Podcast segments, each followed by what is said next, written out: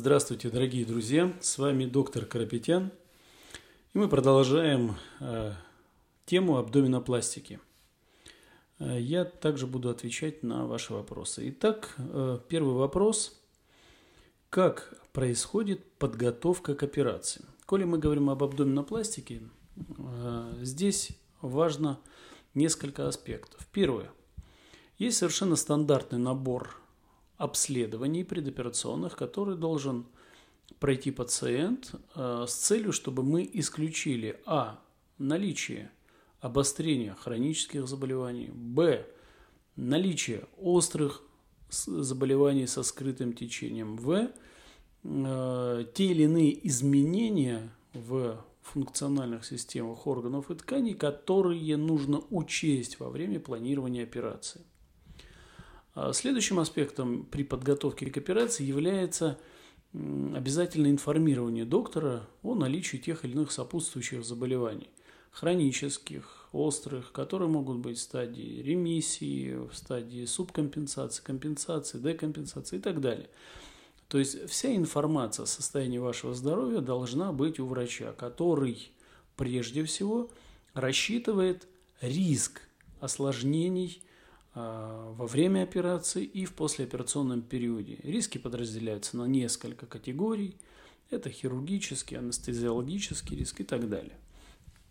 А, в целом и в общем, при всех равных условиях, а, если говорить о нашей клинике, вся предоперационная подготовка заключается в том, что за день или за два до операции в течение двух-трех часов мы обследуем все органы и системы, Э, необходимое. Если выявляются какие-то изменения, требующие более глубокого э, изучения обследования, то, соответственно, применяются иные методики, подключаются иные специалисты для того, чтобы, опять же, точно знать, с какими изменениями мы имеем дело, либо это физиологические, либо это патологические, но компенсированы, либо это требует отложения операции и, соответственно, решения вопроса со здоровьем по поводу э, результатов анализов. Э, специальной подготовки э, к абдоминопластике, связанной с диетой, с некой так называемой очисткой организма, дыхательной гимнастикой и, так далее и тому подобное, ничего этого не требуется. Повторю еще раз, при всех равных условиях, когда мы речь ведем о достаточно э, в целом здоровом организме, с отсутствием вредных привычек в виде курения, алкоголя и так далее – ну и с отсутствием э, периода лактации, к примеру, зачастую поступают вопросы, там, спустя месяц после родов э, пациентки обращаются, а можно ли э, сделать уже абдоминопластику. Чаще это молодые пациентки, которые первородящие, которые впервые столкнулись с такими изменениями внешности и не могут с этим примириться. Им хочется срочно-срочно вернуться на круги своя. Нам приходится, безусловно, вести соответствует беседу, объяснение, что в этом нет никакой срочности, нужно физиологически восстановиться и так далее, и так далее. Следующий вопрос. Что делать, если после абдоминопластики образовался гипертрофический рубец? Ну, в общем, этот вопрос можно отнести, я считаю, к любому виду вмешательства. И как любой доктор, я искренне считаю, что, безусловно, легче профилактировать, чем лечить. Поэтому – Важно после операции наблюдаться у своего врача, если это даже дистанционно. Мои пациентки разбросаны в хорошем смысле по всему миру. Они прилетают со всех стран и континентов, ну, за исключением Антарктиды. С этого континента пока еще у меня не было пациенток. Э, и при этом они находятся на дистанционном послеоперационном наблюдении. Они отправляют мне фотографии, видео, и я в течение года наблюдаю. Это важно – и когда мы видим признаки гипертрофии, то есть рубец начинает утолщаться, уплотняться, в этом случае необходимо применить соответствующие э, меры, э, чаще медикаментозного лечения. И это именно лечение. Э, начиная от обычных противорубцовых мазей и кремов, заканчивая специальными инъекциями и использованием даже аппаратных технологий в борьбе с патологическим рубцеванием. А если же этот момент упущен и гипертрофический рубец сформировался, то здесь нужно такое же, чаще инъекционное лечение с последующим использованием лазера, наблюдения. И, в принципе, нужно понимать, что лечение э, рубцов – это очень длительный процесс, поскольку нельзя одним махом устранить рубец и получить там бесследное, поверх, бесследную поверхность кожи. Требуется регенерация э, инволютивная, то есть обратное развитие. Обратное развитие тоже растянуто во времени. Следующий вопрос. Часто ли бывает некроз после абдоминопластики? Э, первый я скажу личную статистику, то есть за 15 лет практики э, по абдоминопластикам не было ни одного некроза. И в этой связи я искренне считаю, что все в руках и голове оперирующего хирурга. А, разумеется, существует ряд пациенток с особенностью кровоснабжения, телосложения, с рубцовыми изменениями передней брюшной стенки, у которых заведомо существует риск формирования этого некроза.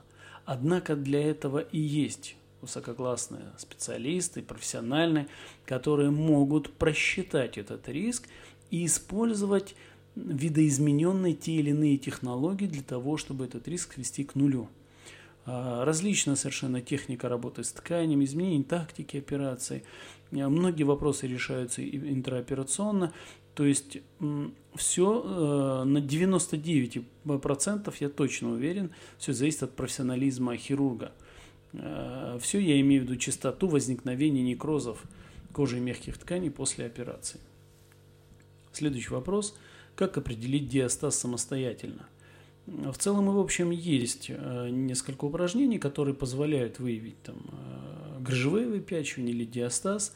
Если внимательно покопаться в хорошем смысле в моем аккаунте Инстаграм, доктор Карапетян, или на YouTube видео доктор Карапетян можно найти.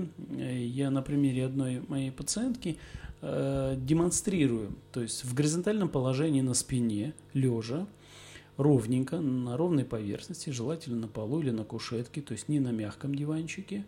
Нужно приподнять немножко, не сгибая колени, ноги и приподнять голову. При этом напрягается передняя брюшная стенка, и чаще всего, если по центральной линии, то есть между прямыми мышцами живота, возникает такая глубокая впадина, куда можно просунуть буквально пол ладошки, или наоборот выпирает горочкой на сантиметр и два выше относительно всей поверхности передней брюшной стенки, или выпирает в области пупа прямо отдельной горочкой, то в таком случае можно заподозрить диастаз и грыжу, которые требуют как минимум консультации хирурга, как максимум хирургическое вмешательство. И последний вопрос. Когда рубец побелеет? А, любая рубцовая ткань, то есть когда происходит повреждение кожи да, через все слои, а хирургическое вмешательство – это повреждение кожи через все слои, а, в этом случае а, формируется рубец, то есть есть такие клетки в организме, называются фибропласты.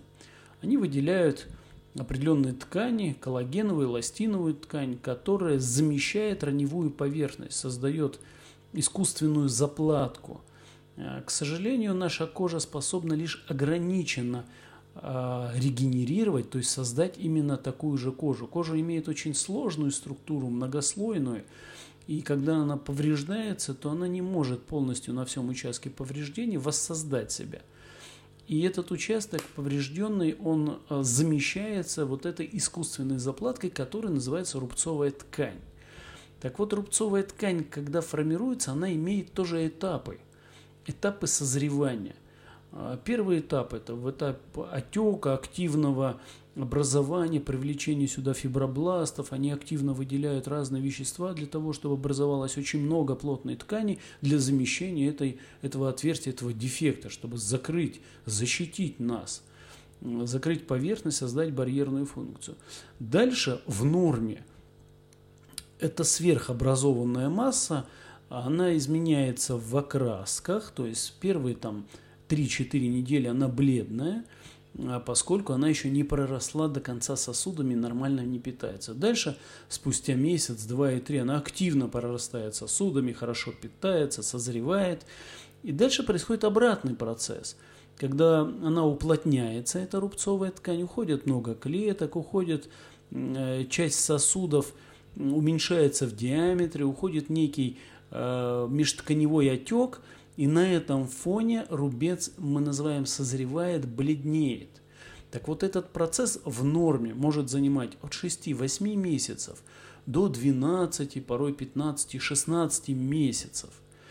А в патологических случаях это созревание, то есть обратный процесс не происходит. Патологически я имею в виду килоидообразование, когда рубец не останавливается, его образование продолжается. То есть когда рубцовая ткань, эта заплатка уже выходит за пределы площади повреждения, охватывая всю большую часть, как опухолевая ткань.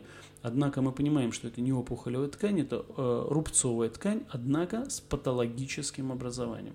И есть промежуточный вариант, это гипертрофический рубец, когда он в какой-то определенный момент утолщается, не выходит за пределы э, участка повреждения первоначального, но при этом он не бледнеет, он не уплощается.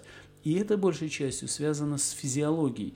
Либо повреждающий агент был очень агрессивный, либо зона на коже такова, что силовые линии кожи растягивают ее в разные стороны, и рубец этот компенсаторно пытается быть в утолщенном состоянии для того, чтобы удержать напряжение.